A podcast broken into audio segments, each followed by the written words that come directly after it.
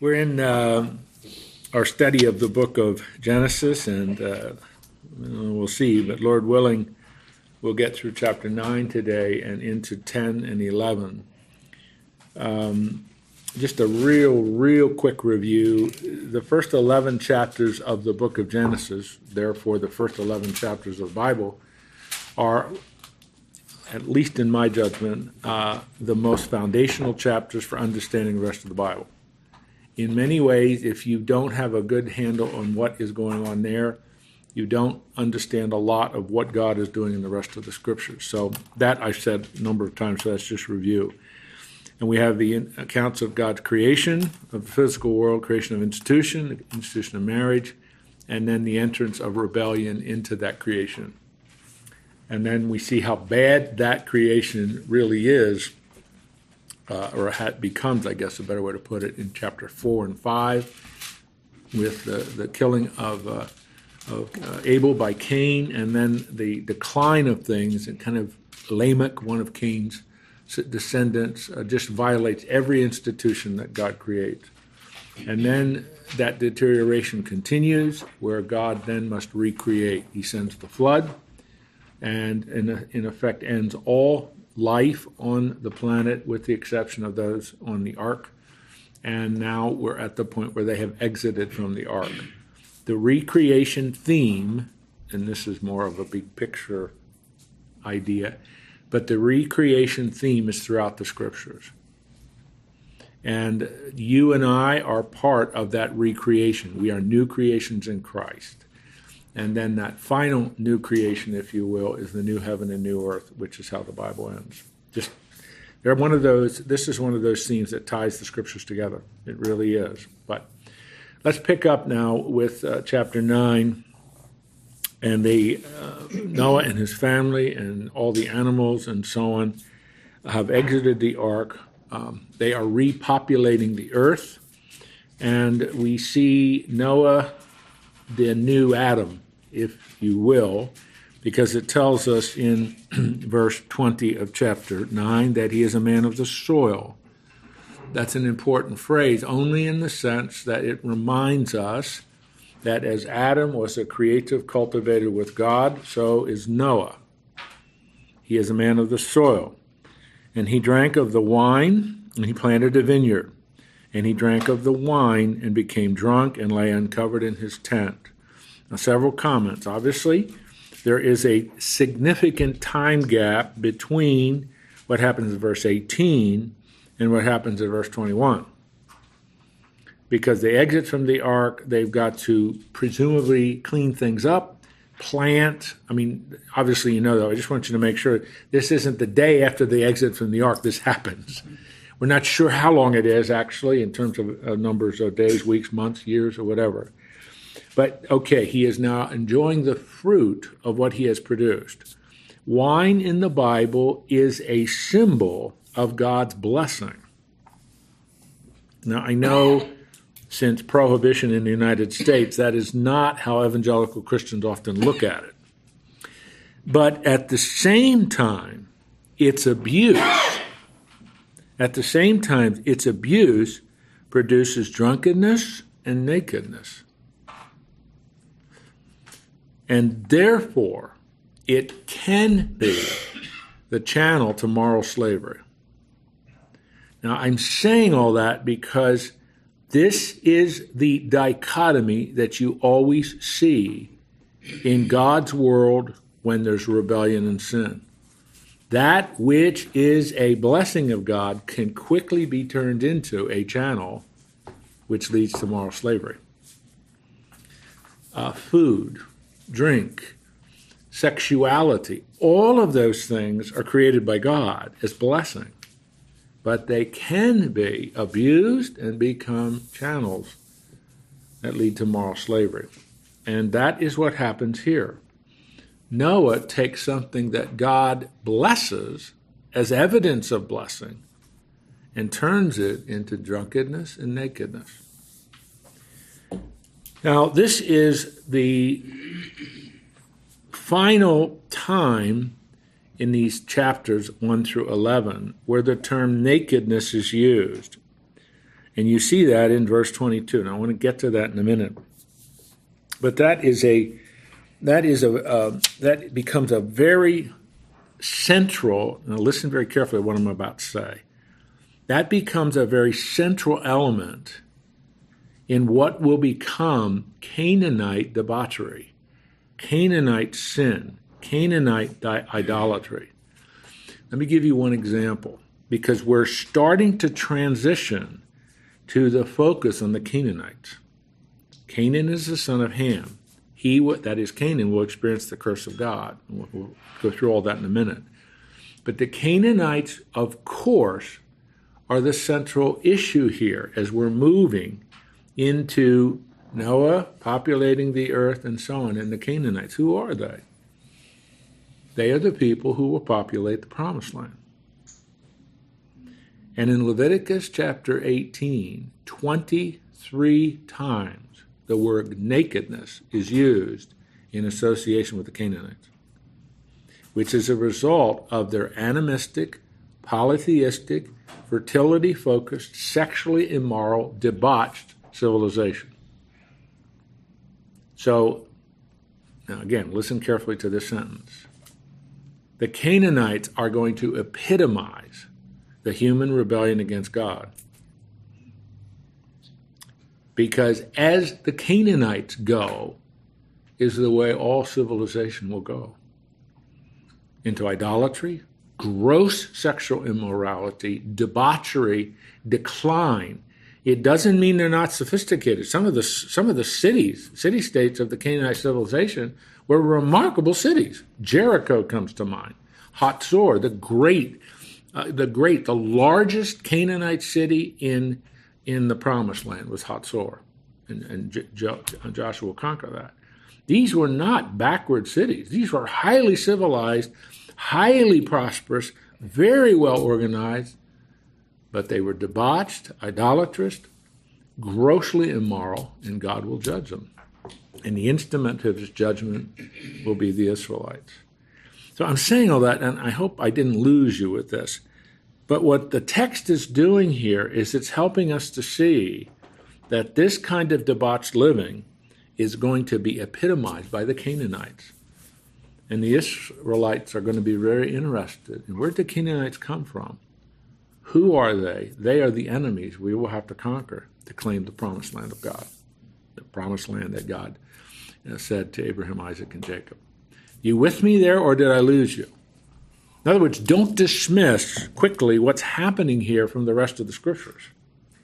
This is a very, very important point, because this is the way human rebellion is. They take something that is good from God and make it into an instrument of evil. Does that make sense? And it came from the lineage of Cain. Yes. Well, now, don't forget, the Canaanite civilization, not Canaanite, Canaanite yeah. has okay. been destroyed. Okay. The flood destroyed that. Okay. This is Ham, Shem, and Japheth, their descendants, and it's the Canaanite, which is the son of Ham, mm-hmm. that is going to epitomize this debauchery of where, where things are going. Canaan is the grandson's name. Now, are you Correct. Going, are you going uh, over verse twenty-four? Yes, I'm only in verse twenty, then twenty-one. All right. We're in Leviticus. Leviticus eighteen. Mm-hmm.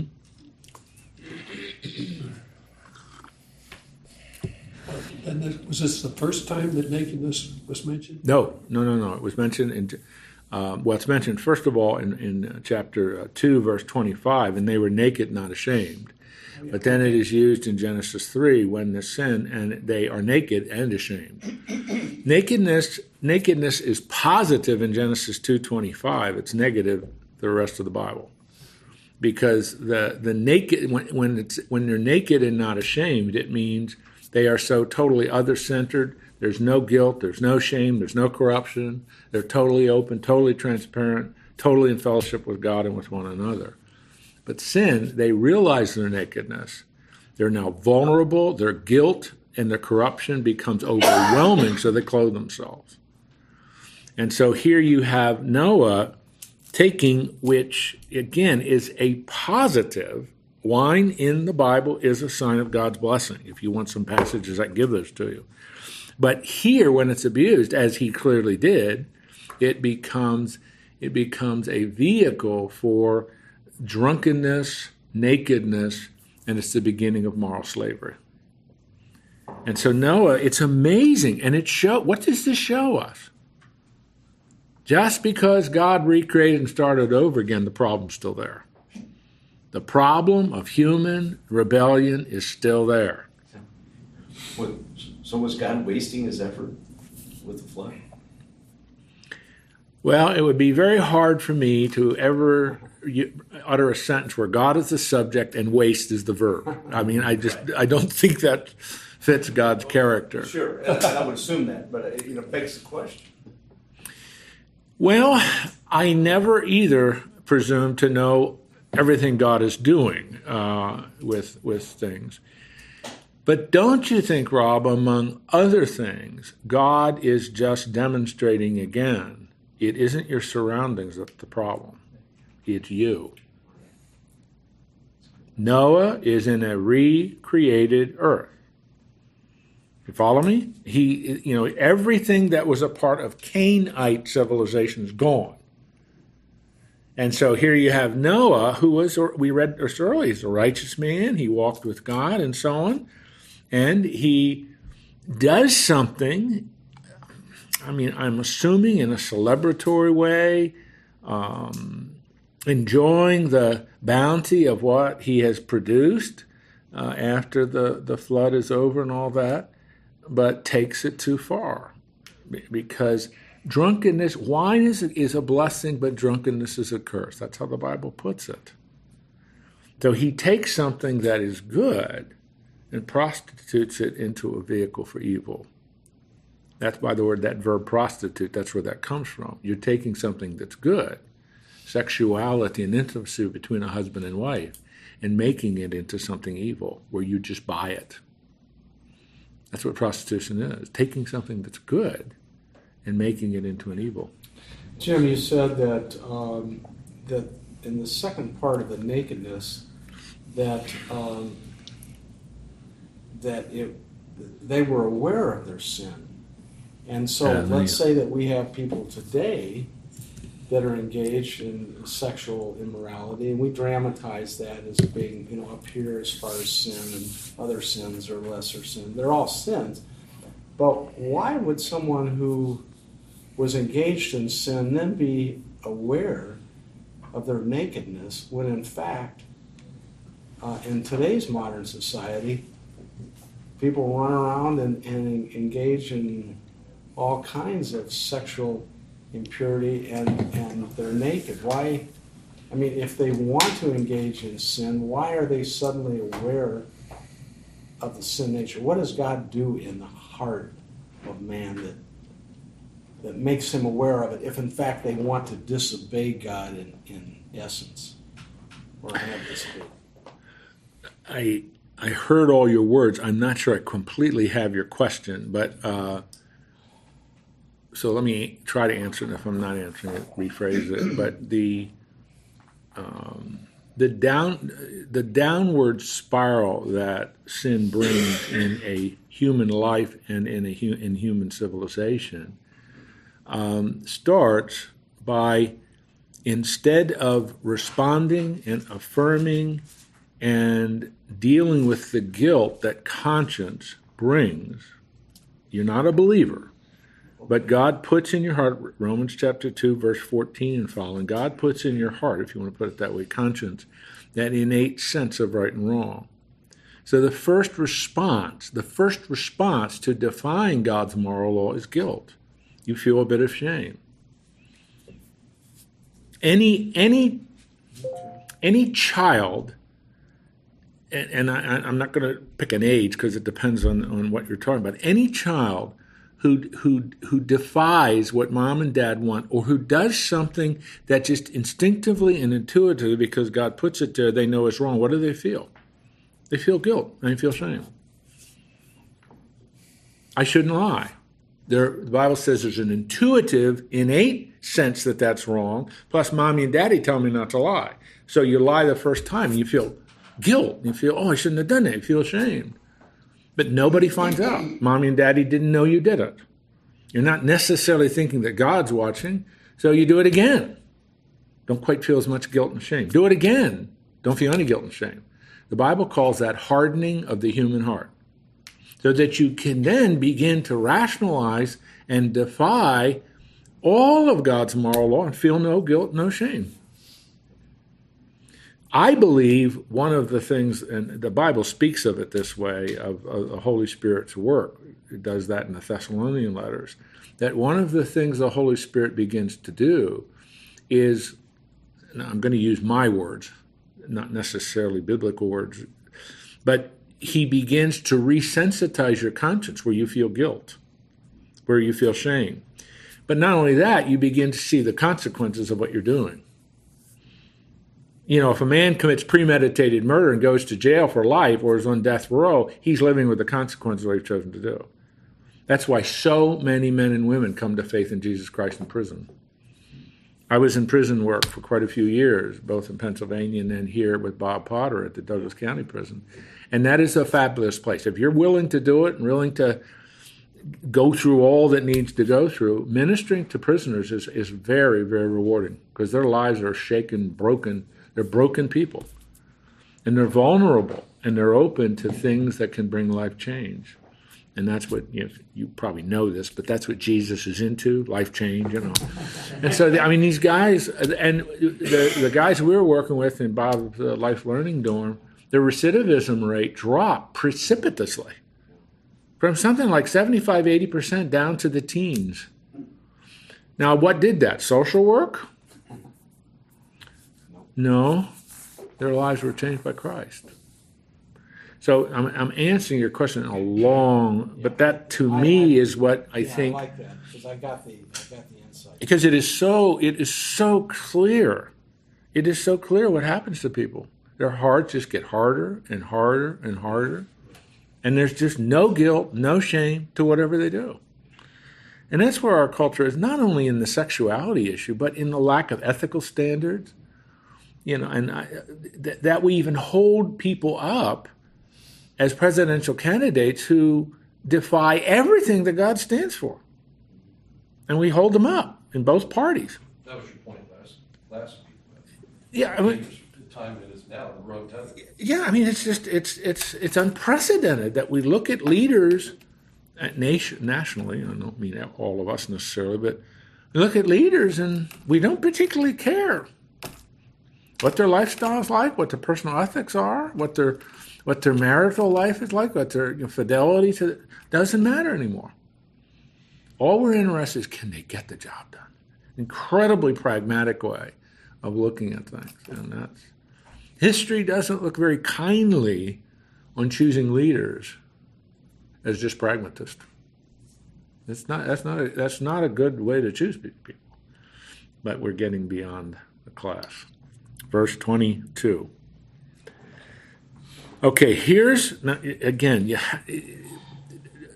I don't believe there's anything sexual going on here. But it is the moral failure of Adam in taking something, excuse me, of Noah, in taking something that is a blessing from God and turning it into something that is an avenue to moral slavery. He's absolutely drunk. And Ham, the father of Canaan, and notice how he's identified. Because when we're, inter- when we're introduced to Ham and Japheth, it, does- Japheth, it doesn't tell them who aren't his, their immediate sons are. But this is the father of Canaan. He saw the nakedness of his father, whom he is to honor and to respect. His father is vulnerable. His father is unprotected. His father has exposed himself in his drunkenness. His father has debauched himself because of the choices he made, taking something that was good from the ground that God has produced and turned it into something where he is out of control of himself. And so Ham, instead of trying to protect his father, does just the opposite. He goes and tells his two brothers outside. The language, instead of protecting the dignity and vulnerability of his dad, he makes a mockery of his dad. He makes, he's a voyeur, he's an exhibitionist. Come see dad. He's drunk and he's naked. Ha, ha, ha. And remember, these are not little boys. These are not six years old. These are men with families and children. These are adults. These are probably men in their fifties, sixties, seventies, because remember how old Noah is. And so he's mocking his father. Instead of protecting him, instead of dignifying him, he's a voyeur, and he wants everybody to come in and see and mock and make fun of dad. So the contrast between Ham and Shem and Japheth is really, it's, it's the antithesis. They're exact opposites. Look at what they do. In verse twenty-three, then Shem and Japheth took a garment, laid it on both their shoulders, walked backward, and covered the nakedness of their father. Their faces were turned backward, and they did not see their father's nakedness. Deliberate, intentional methodology to protect the dignity and the honor of their father, who was in a debauched state, no longer in control of himself, lying on a bed, drunk and utterly naked, exposed, unprotected, vulnerable. And I say all that because this is how we should look at this. There's nothing sexual going on here. This isn't about sexuality specifically. This is about nakedness, which results from the debauched, out of control, rebellious human choices, taking something that's good and prostituting into something that's evil. We quickly are reminded there's a real problem with the human race. There's a real problem here. Now, I preached the best I can through this. This was a little preaching here, but are there any questions? Do you, fo- you follow? I wonder, first of all, why wine had been around before the flood, because there was drinking and debauchery. You, you wonder why Noah drank to the extent that he did. And the other thing I'm wondering is, why is Ham not punished instead of Canaan? So maybe we'll get to that. Well, okay, the first the first part of your, your, your question or comment, I, I would agree. I mean, um, the, the, the, the, there's evidence there was wine and so on. I can't answer specifically why Noah would have chosen, but as I mentioned a moment ago, I, I would think he's celebrating the harvest. You know, it's a celebratory, exciting, joyful time. You know, the first harvest, I'm assuming that's what we should infer, after the flood, so it's a good time.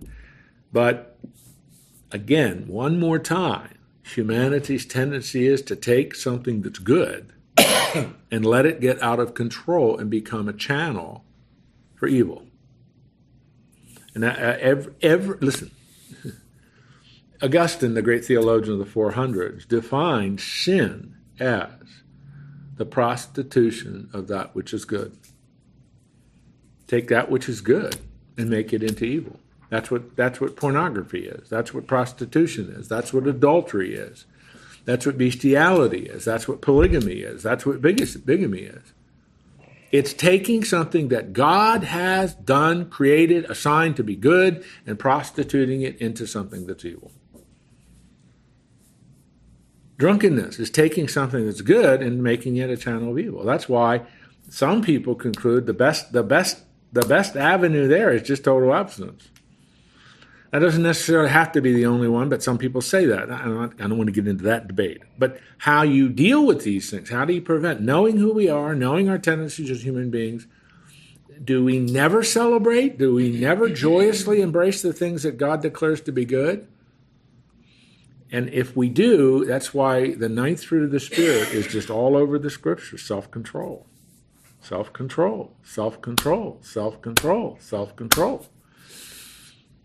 And it is a fruit that the Spirit produces. So it's a supernatural fruit. We need the Spirit power and enablement to be able to exercise that, so that we're never out of control. The Bible understands we're emotional beings. You will be angry, but do not that, let that anger control you. Do not let the sin go down on your on your anger. Remember, that's how Paul, the sun goes down on your anger in Ephesians four. So, I mean, all of these things get back to that fundamental point. This is what's happening here. We see the problem is in our surroundings. The problem is inside. And see, that's that's the fallacy of just saying all we need to do is just, now I'm not saying we shouldn't be involved in this, is just feed people, give them a nice place to live, give them clothing, everything will be all right. No, it's not we don't do those things. We do help people in need, but that's not all we do. We also help them to see you also need Christ, because he's going to solve your real problem. All right. Why God did not direct the curse against Ham is not stated specifically. Most expositors believe that in Ham's actions in terms of his father, you see the genesis of what will be the Canaanite problem. So God now focuses on Canaan. Did I answer the question in a way that makes sense? Because that, I think, is the best, the only way I can make sense out of it. All right, verse twenty-four. When Noah woke from his wine and knew what his youngest son had done to him. How do we know that? Um, don't know. Either the boys told him or Ham told him. We don't know, but he knew it. So you have now, in verse twenty-five and in twenty-six and twenty-seven, Noah, in effect, both curses and blesses his three boys. As I said in response to John's question, his focus is on Canaan, the son of Ham, because in Ham's actions, he sees the genesis of the Canaanite. Cursed be Canaan, a servant of servants shall he be to his brothers.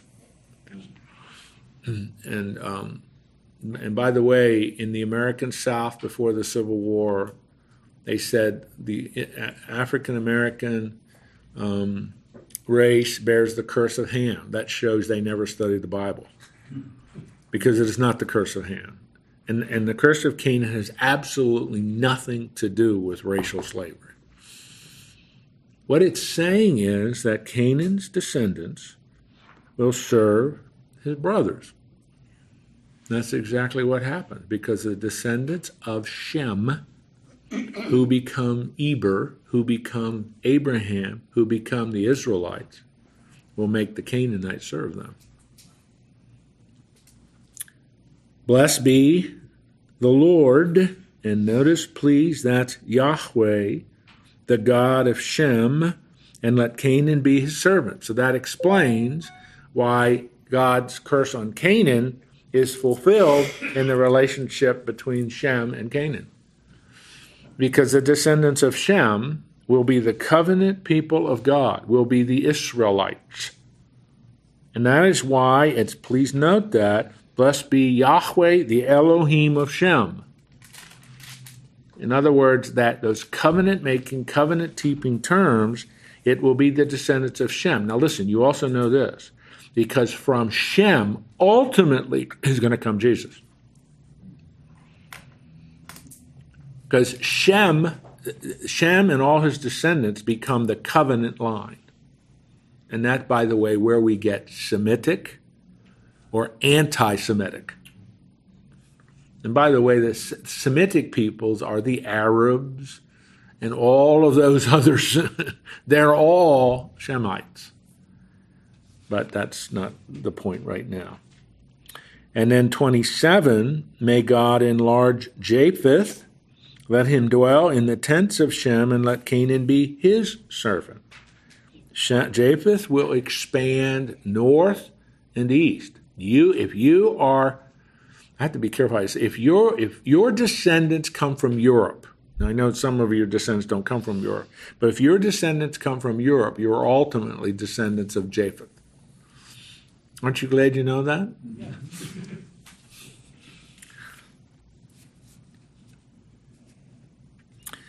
And after the flood, Noah lived three hundred fifty years. All the days of Noah were nine hundred fifty years, and he died. All right. We are now done with the flood. Do you want to be done with the flood? Is there anything you want to ask about the flood? Genesis six, seven, eight, nine. That's four chapters. And, and nine is, you know, they, they come off the ark, but it's still in that context of the, the flood narrative. Okay? There's a school of thought that says there are three creations, and I can see the first two, the original creation of Genesis, and the recreation following the flood. Do you know of a third theory? There's a third one? Well, that would be at the end. I, I don't know whom you're referring to there, but uh, the third one, the third would be the new creation of the new heaven, new earth. Second Peter three, God's going to destroy the old and recreate the new and new heaven, new earth. Earlier, earlier you spoke of the months that they had in chapter five or six, the months. And was there twelve months to a year back then? Absolutely, absolutely. Mm-hmm. Genesis, uh, in Genesis chapter one, it explains to us when God creates the sun, the moon, the stars, and everything, he makes, he says, this will be the, I'm paraphrasing it, but this will be the basis for your time.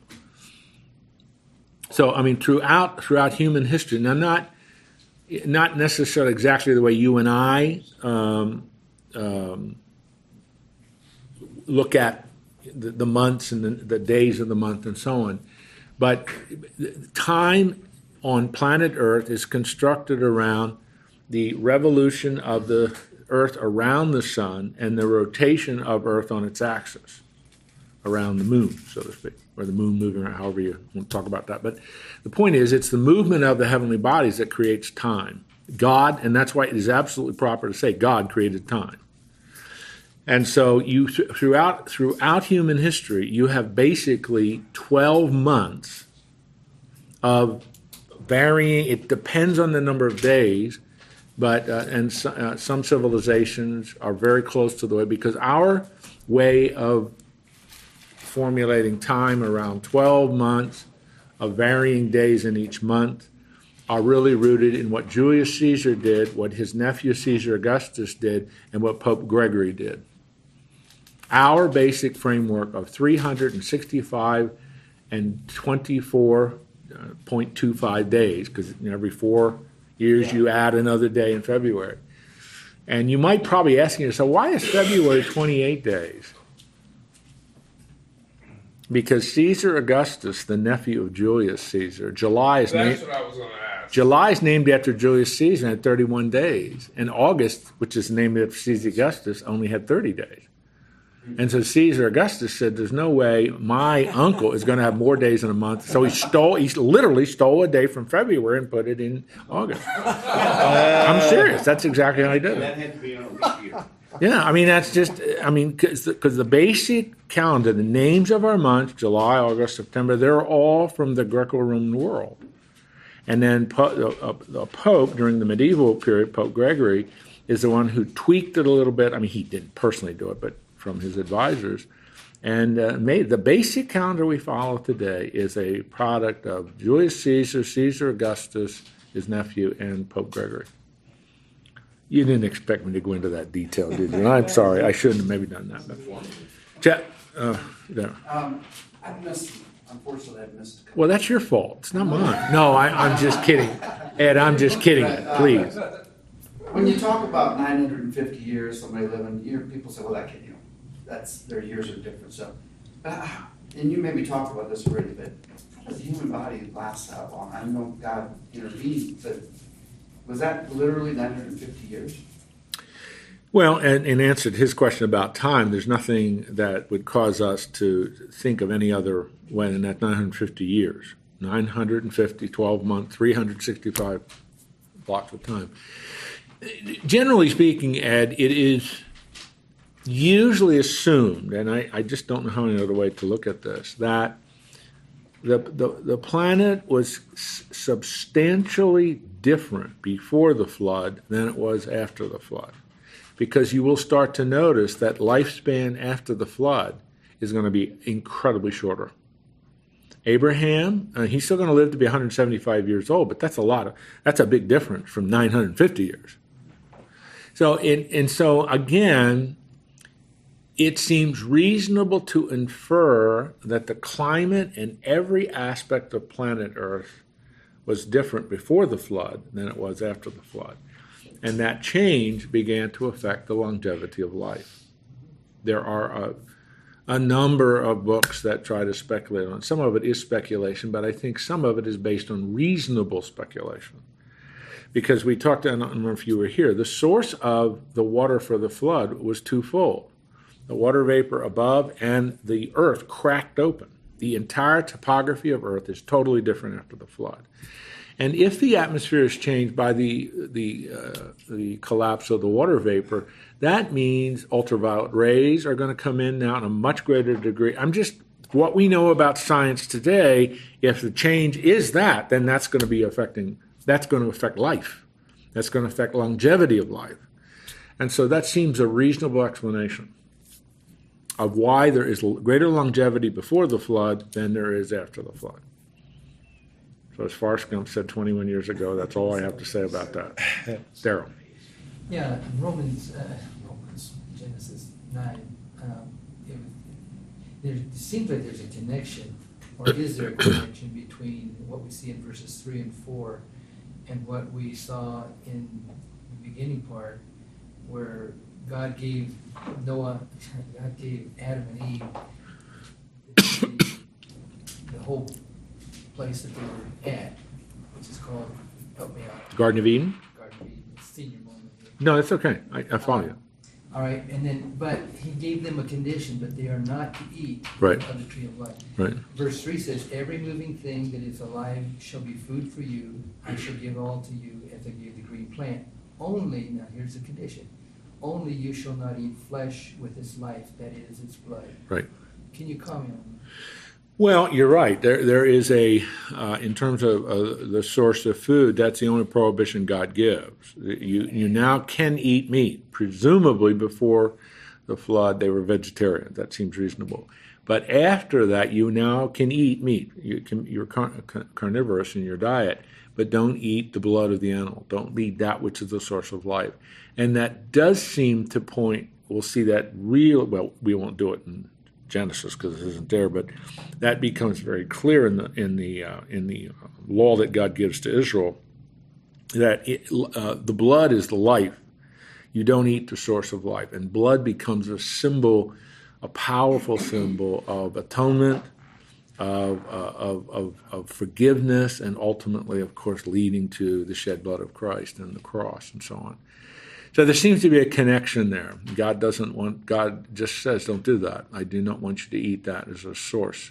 Now, it's one of the reasons why you see in so many pagan religions the actual eating, drinking of blood, which is a prohibition. God doesn't want us to do that.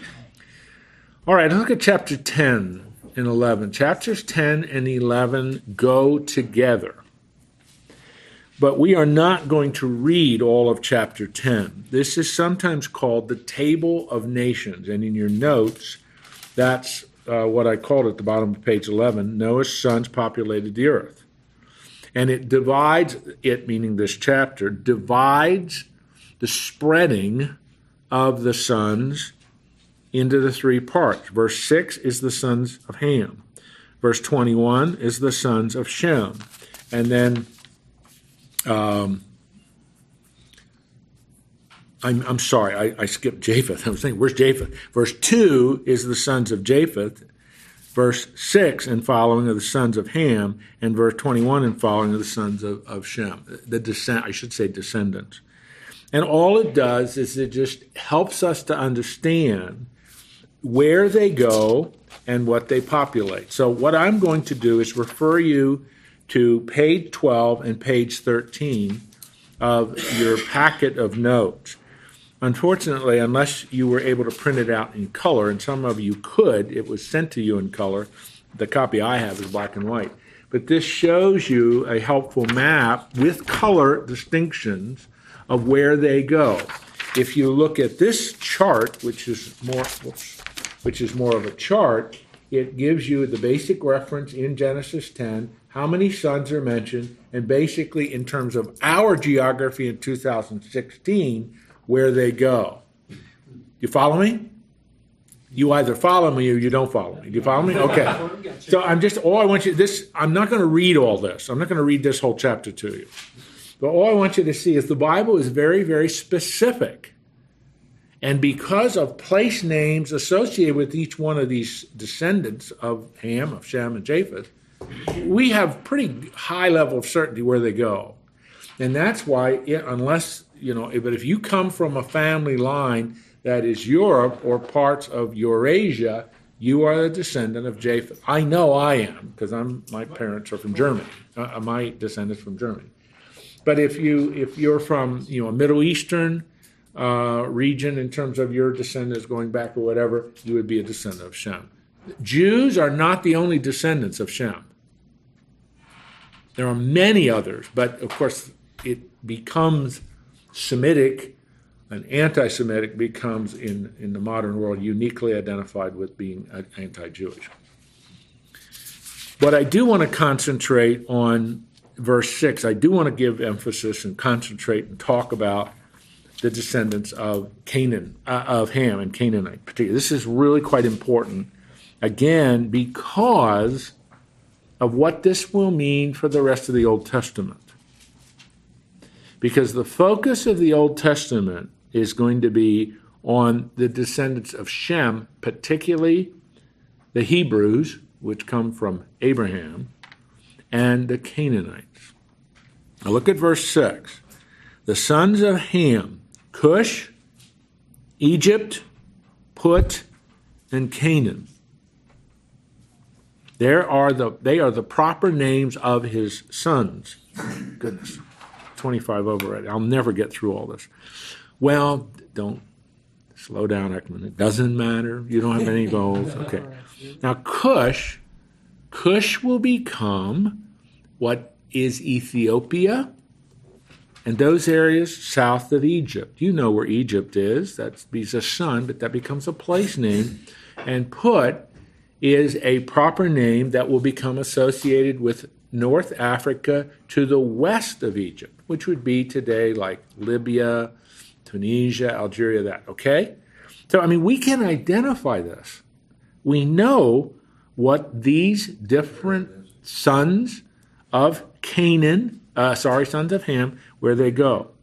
Now, verse eight, Cush fathered Nimrod. Now, Nimrod, that becomes really important because he is associated with Babel. With who? Babel, B A B E L. Notice, I'll just read this. Oh. Cush fathered Nimrod. He was the first on earth to be a mighty man. He was a mighty hunter before the Lord. Therefore it is said, like Nimrod, a mighty hunter before the Lord, the beginning of his kingdom was Babel, Erech, Akkad, Calneh, in the land of Shinar. Shinar is Mesopotamia, the Tigris and Euphrates river valley. From that land, he went into Assyria and built Nineveh. Have you ever heard of Nineveh? Yeah. That's modern-day Mosul, that I'm sure you've heard of. The, the Iraqi government would like to take Mosul from ISIS. That's their plan.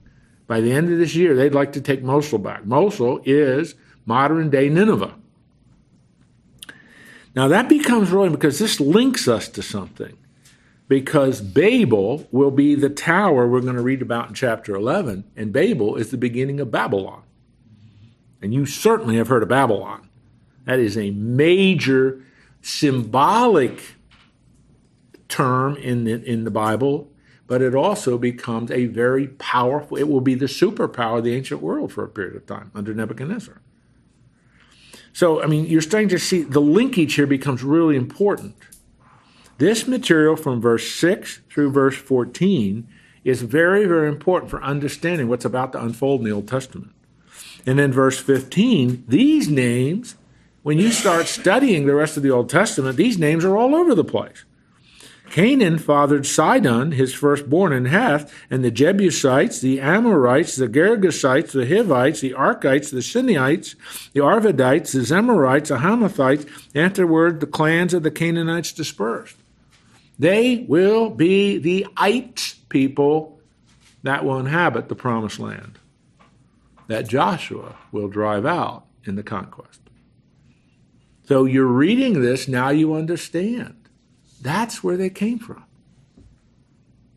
They are the descendants of Canaan, who is the descendant of Ham, who is the son of Noah. Now you start to see these connections. And then Shem, I want you to notice, the father of all the children of Eber.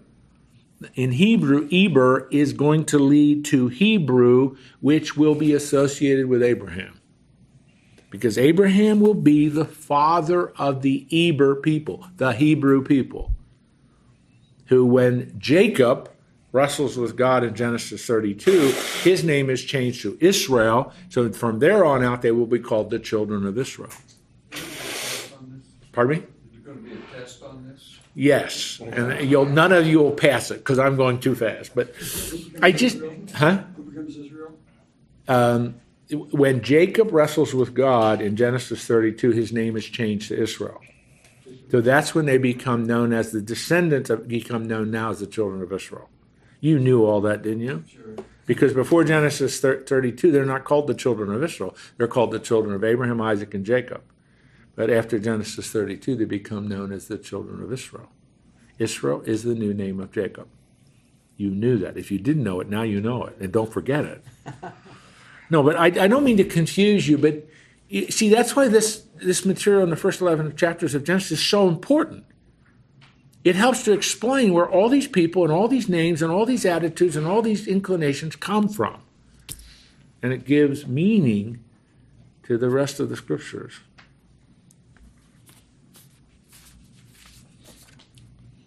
Right? And Eber was actually Hebrew. Eber is the origin of the name Hebrew. Yes, that's where it originates, because Abraham will be the first one called a Hebrew. So I'm a little, I'm confused about the map here. You're confused about the map, okay. Yeah. I don't want you to be confused about anything, Jim, and especially the map. I can easily be confused. So if Ham, Ham's descendants became the Canaanites and occupied Canaan, why are they all in Africa and not over here in what we would call the Middle East? I mean, there are just a few spots along the coastline and so on. So well, that, that's correct. They they will just inhabit that coastline area. And that's where the Philistines were. And the, but the Philistines... They're not the same. The Philistines, no. The Philistines come from Crete in eleven seventy-seven B C. Oh, okay, that's right. I remember that now. So, I mean, that, I, I, I, you are, I, I, I've gone so fast through this, I'm sure I have confused a lot of you. I don't well, where, mean... On the map, where is Canaan? Then? Canaan? Well, Canaan is Canaan is essentially this right here. Oh, okay. That's It's Israel, right there, where that box is.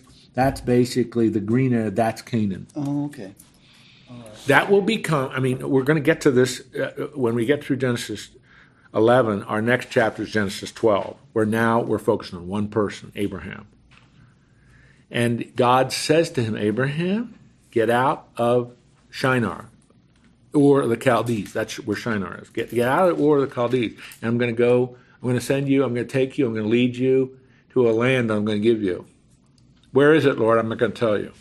How long is it? I'm not going to tell you. Just go. And he goes. Amazing. And he explains to him, it's where the Canaanites live. I'm going to give you all that land. He starts walking through Canaan. He walks down the mountains of Jordan. He goes up and down. It's amazing. And God says, I'm going to give you all this. Does Abraham die? When Abraham dies, do he and his people have that land? No. When did they get that land? Abraham lives in two thousand. They don't get the land until thirteen ninety-nine B C. So it's six Hundred years later, God fulfills the promise he made to Abraham. And he explains to Abraham why he's not going to give it to him right away. Because my wrath is not yet filled up against the Canaanites. But in six hundred years it will be. And I and we, from archaeology, and I mean, we have dozens, hundreds and hundreds of texts we have we have found. It's unbelievable. This was one of the most grossly immoral civilizations in the history of the human race. You talk about debauchery. The, the Canaanites were, it was absolutely horrific what they did. And so God will, and this is how God puts it when he gives the instructions to Joshua, you will be, meaning the Israelites, you will be my instrument of judgment. I will judge them through you. And that becomes very harsh because the instructions are basically wipe them out. Oh. Now show my ignorance. Is this where we get into Sodom and Gomorrah? Is that, that well, no, Sodom and Gomorrah, no, but we'll soon be there in, in chapter nineteen. Uh, but yeah, in a way, yes, because the people of Sodom and Gomorrah are um, they are Canaanites. Mm-hmm. They are Canaanites. But later on. Well, earlier. I mean, that's in the time of that's in the time of Abraham, because you know he's. They go down to rescue Lot, and Lot goes down and chooses to go there and sets up his home there, and you know what happens. All right, now some of your body language, you're closing your notebooks. You're, I still have another minute and a half. Don't you want that minute and a half, or should we just, should, should, okay? I mean, all right, let me at least introduce, okay, and we won't get into it. But chapter eleven is what is usually called the Tower of Babel. And we really, when we discuss it, if you have a chance, and I know you're all busy, but if you have a chance, read that chapter. But read it, read it from the perspective of what God says about it, especially when you read verse five and verse six and verse seven. This is what God says about it. What is wrong with building a tower? I mean, what's wrong with that? Why is that an ethical and moral issue to God? You have to remember what God's command was. Fill the earth. Are they filling the earth? No. They're staying in the plain of Shinar. They don't want to go anywhere else. And so just if you if you read it, read it from that because ten and eleven must go together. And in some ways, chronologically, eleven precedes ten. But it's what's going on in the plain of Shinar, this the southern part of Mesopotamia. Today it would be basically where modern-day Kuwait is. What is why is God so upset that they're building a tower? And then think as you read it, why does God confuse their languages where they can no longer communicate with one another? Why does he do that? And then if you're really, really thinking, I want you to jump ahead to Acts two on Pentecost, where every human being is hearing the gospel in their own language. What does Pentecost undo? So that's where we're going for next week. And then when we're done with chapter eleven, we'll start getting into the major narratives of the rest of the uh, book of Genesis, which is Abraham, where God chooses a man and his descendants through which he will bring the redemption, of, or will offer the redemption of the human race. So, I hope this has been valuable. We have one more basic chapter to do in this introductory stuff. So, if you aren't interested, don't come back. But if you're interested, come back. So we'll deal with chapter eleven next week. Heavenly Father, these are important chapters. They are um, hard, especially chapter ten. I zip through that. But they're important because these are not just made-up names. This is history. This explains to us the dispersion of the children and grandchildren, great-grandchildren, et cetera of Noah as they populate the earth, where they go. And it helps us to understand some things that unfold as we go through the rest of the Old Testament and really for the rest of world history. But more importantly, we see something that we learned when we looked at this material in chapter nine. God recreates everything, restores the productivity and lush beauty of the earth after the flood, and you still have the same old problem. Noah takes something that's good and prostitutes it into something as an instrument of evil. And that nakedness theme is, again, the problem isn't surroundings. The problem is the human heart. And God's got to change that. And, of course, that ultimately is what Jesus is all about. So we just see, again, the importance of studying these passages carefully, thinking carefully about them, and fitting them into the rest of the Scriptures. Be with these men. I'm thankful they're willing to come and study passages like this and in depth, because it really does help them to build the kind of worldview and understanding of Scripture that these chapters give. Bless them richly. Give them a good rest of this day. Watch over them. May they be good representatives of you, both in what they say and what they do. In your Son's precious name, amen. See you next amen. week. Thank you, Jim.